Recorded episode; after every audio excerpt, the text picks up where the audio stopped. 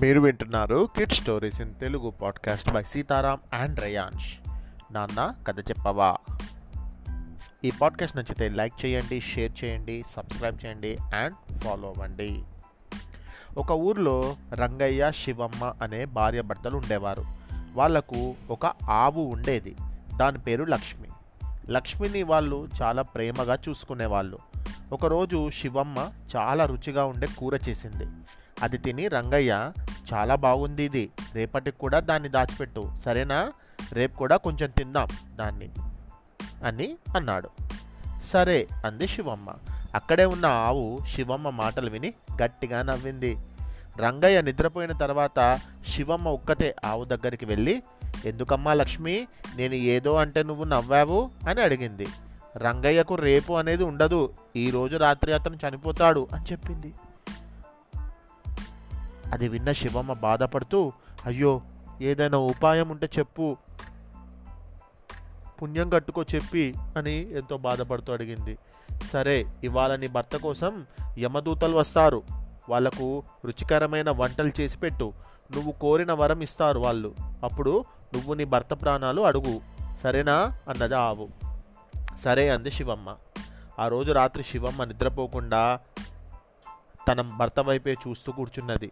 ఆమె చూస్తుండగానే ఒక నాగుపాము వచ్చి రంగయ్యను కాటు వేయబోయింది. మెలకువగా ఉన్న శివమ్మ చటాలున ఒక బుట్టను పాము మీద పడేటట్లు విసిరింది. అంతలోనే వాళ్ళ ఇంటి దూలం ఒకటి విరిగి రంగయ్య మీద పడబోయింది. ఆమె చటాలున అక్కడ అతన్ని పక్కకు లాగా కాపాడింది. చూస్తుండగానే వాళ్ళ ఇంటి ఇంట్లోకి మంటలు వచ్చేసాయి ఆ వెంటనే ఆ మంటలను చూడగానే నిద్రలేచిన రంగయ్య లేచిపోయి అక్కడి నుంచి పరిగెత్తాడు.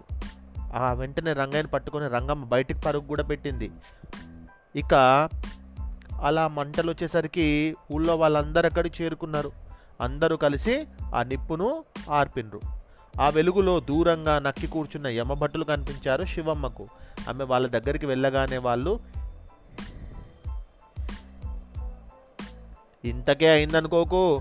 మేము వచ్చిన పని అయ్యేంత వరకు మేము వెనక్కి వెళ్ళేది లేదు అన్నారు. ఆమె వాళ్ళతో మర్యాదగా మాట్లాడి ఎట్లాగో వచ్చారు. మా ఆయనను తీసుకుపోతా అంటున్నారు. అయినా దానికోసం నేనుండే ఇల్లు తగలబెట్టడం మీకు తగిన పనేనా? ఇంకా నేను బతుక్కునేది ఎలాగ చెప్పండి? సరే ఎడవకు నీ ఇంటిని మళ్ళీ మామూలుగా చేసేస్తున్నాం. అని వాళ్ళు ఇంటిని మళ్ళీ మామూలుగా చేసేశారు. బాగుంది. ఇంటికి వచ్చిన అతిథులు మీరు. మిమ్మల్ని వట్టి చేతులతో పంపితే ఇక నాకు ఎట్లా జరుగుతుంది? ఒక పది నిమిషాలు ఆగండి. వేడివేడిగా మంచి వడలు వేసిస్తాను తినిపోదురు అన్నది శివమ్మ. అంతవరకు ఊరికే నక్కి కూర్చొని కష్టపడుతున్న యమభటులకు ఇక ఆ వడలు అనగానే నోరూరింది. శివమ్మ ఇంకా వాళ్ళ అంగీకారం కోసం ఎదురు చూడకుండానే అప్పటికప్పుడు పిండిని రుబ్బి వేడి వేడి వడలు చేసి పెట్టింది వాళ్ళ ముందు. అసలే యమ్మబట్టులాయే చాలాసేపటి నుండి ఎదురు చూస్తూ ఉన్ కూడా ఉన్నారు అక్కడే. ఒక్కొక్కరు ఇరవై ఐదు వడలు లాగించేశారు వాళ్ళు. అందరూ కడుపార తిని తృప్తిగా అని తీర్చాక తినేందుకు ఆకు ఒక్క కూడా తెచ్చిచ్చింది శివమ్మ. అవి కూడా పుచ్చుకొని వాళ్ళు సరే మరి ఇంకా రంగయ్యను తీసుకొని వెళ్దాం సరేనా అని బయలుదేరుతున్నారు. శివమ్మకు ఇంకేం చేయాలో అర్థం కాలేదు. అయ్యో మీరు వచ్చింది పల్లెక పట్టణానిక? పల్లెకు వచ్చి కడుపు నిండా కమ్మని ప్రాలు తాగి వెళ్ళకపోతే మా పాడి అంతా ఏం కాను? అన్నది లక్ష్మి. శివమ్మ మాటను అందిస్తూ అవునవును ఇంకో పది నిమిషాల్లో పాలు పితికేస్తాను. చల్లగా కాసిన పాలు త్రాగి బయలుదేరండి అన్నది శివమ్మ.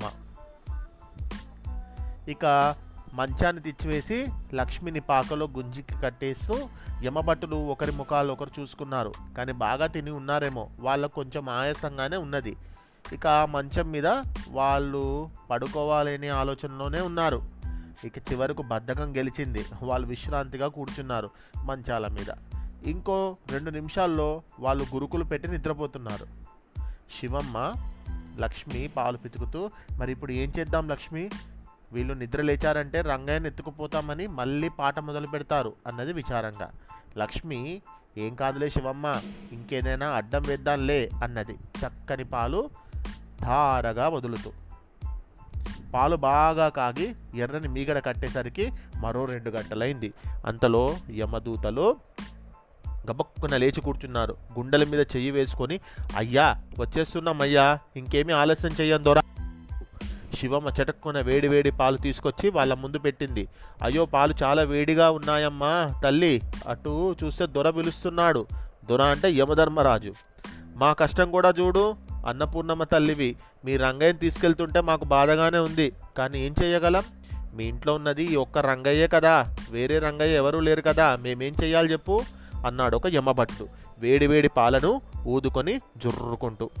వేరే రంగయ్య లేకేమి? ఇదిగో నా చెవి మీద కూర్చొని నా రక్తం తాగి బలుస్తున్నాడు ఇతని పేరే రంగయ్య అన్నది లక్ష్మి. అతని మాట అందుకొని అవునా? నిజంగా? ఈ పేన? ఈ పేరు పేరు రంగయ్యనా? అన్నాడు యమ్మభట్టుడు అవును చెవికేసి పరీక్షగా చూడు. అయ్యో ఈ మనిషి రంగయ్య ఎంత మంచివాడో.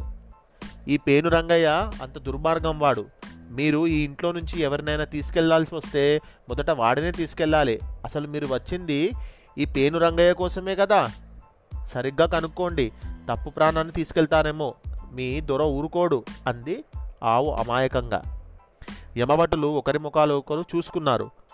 అవునరా మనం తీసుకెళ్చాల్ తీసుకెళ్ళాల్సింది ఈ పేనుగాడినే కదా పదండి వాడిని తీసుకొని పోదాం. దొర ఏమి అన్నాడు కానీ అన్నాడు వాళ్ళలో ఒకడు. శివమ్మకేసి కృతజ్ఞతతో చూసి వడల్ని వేడివేడి పాలను గుర్తు చేసుకుంటూ తీసుకెళ్ళండి పాపం. తప్పుడు ప్రాణాలు తీసుకెళ్తే మీకు కష్టం అంది శివమ్మ. మీ దొర కాదండి మళ్ళీ మీ దొర ఒకవేళ కాదంటే మళ్ళీ వద్దురులేండి అని జోడిస్తూ మళ్ళీ రామ్లేమ్మా ఎవరో ఒక రంగయ్య ఈ ఇంట్లో నుంచి దొరికితే చాలు. మా దొర ఏమి అనడు కానీ చల్లగా ఉండు. అని యమభటులు ఆ పేను ప్రాణాలు తీసుకొని చేత పట్టుకొని మాయమైపోయారు. ఆ పేను రంగయ్య కోసం ఊరందరికీ భోజనాలు పెట్టిద్దాం లక్ష్మి అన్నది శివమ్మ. అవును ఆప్యాయంగా నిమురుతూ.